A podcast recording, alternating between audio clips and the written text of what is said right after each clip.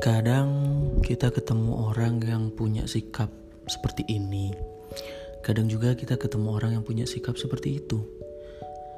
Untuk menyikapi sebuah peristiwa, kadang kita menemukan orang-orang yang punya respon berbeda, dan memang peran mereka demikian.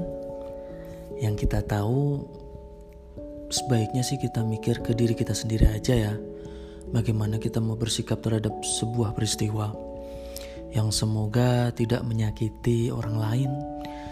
Semoga lisan kita tidak tajam, semoga gestur kita tidak bikin orang enak gitu ya.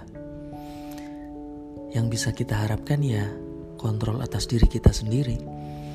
Yang tidak bisa kita kendalikan ya respon orang lain gitu kan.